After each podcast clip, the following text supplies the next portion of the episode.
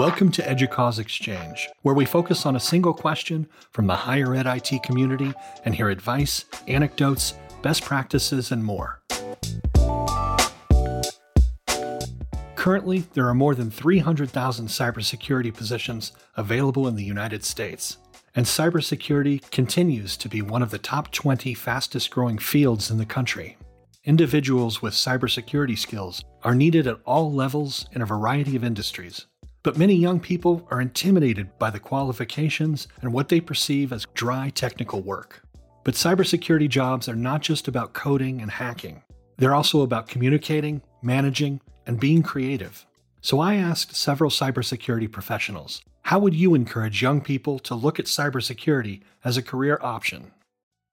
First off, I would definitely tell them not to be discouraged if they did not study cybersecurity in college or computer science or anything like that. Most of us, you'll find when you when you talk to us, have very, very um, interesting backgrounds and didn't necessarily plan to be in this field. Tara Schoffler is Awareness and Training Program Manager for Information Security at Princeton University. She says that until she got into the field, she never thought cybersecurity would allow her to explore certain parts of her personality.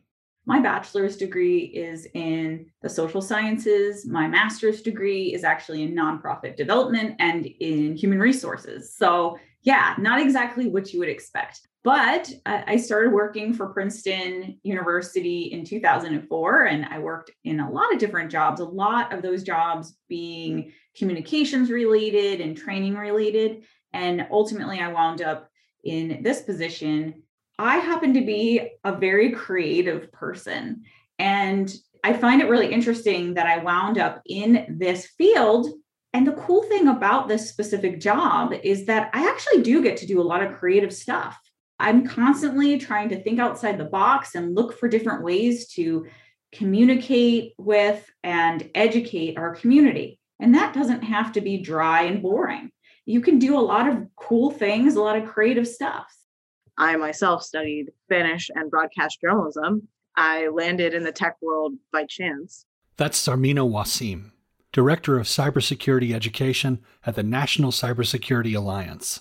She says that many of the things that excited her about pursuing a degree in journalism translated into cybersecurity. When you work in the tech world, information security or cybersecurity often is seen as this, like, it's for the nerds, or it's for the really, really smart kids who are going, you know, that can be security engineers and whatnot. But there's so many different aspects to security. I'm not saying that it's not technical.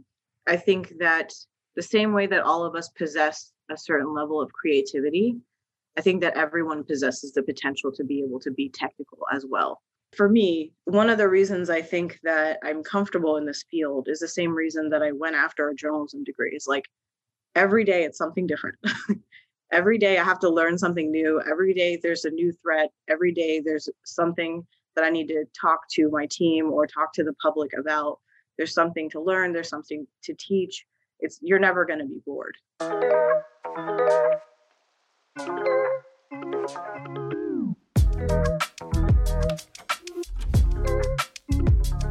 I think part of the, the challenge that I see is far too many people still equate cybersecurity with I T.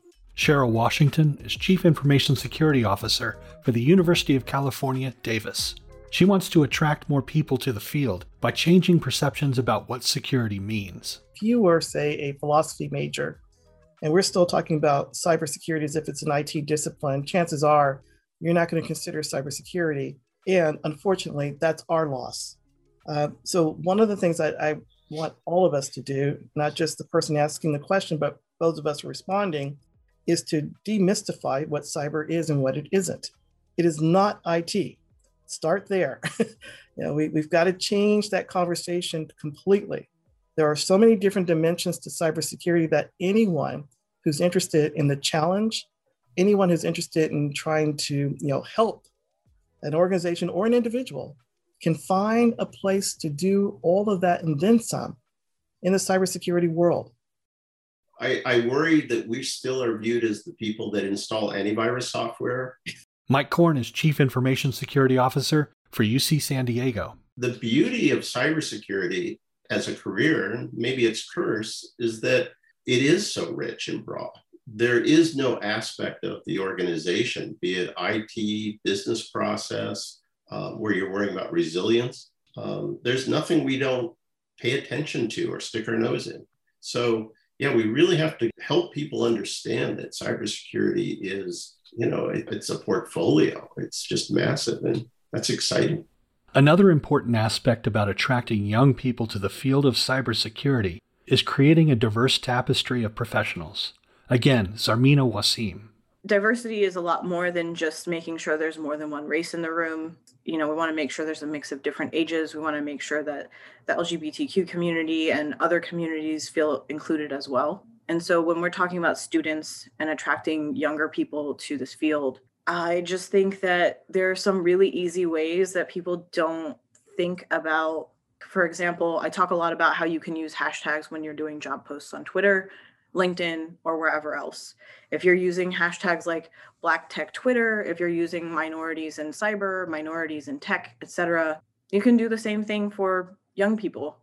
You know, if you want to use hashtags like H B C U grad or grads, I don't know, new grad looking for job, whatever. There's some really simple ways to bridge these gaps.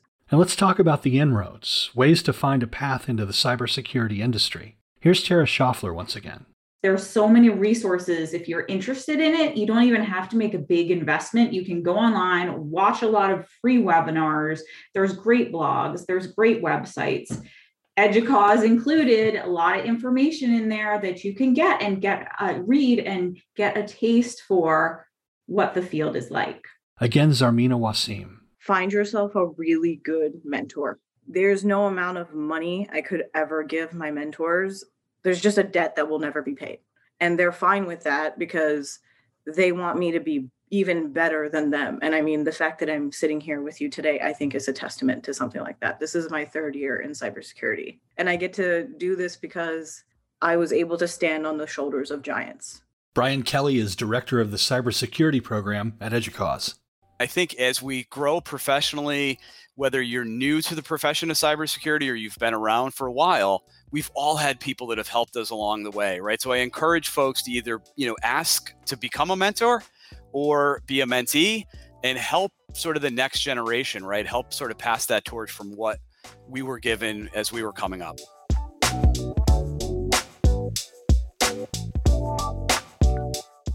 If you're interested in mentoring or finding a mentor, visit educause.edu slash finding mentors.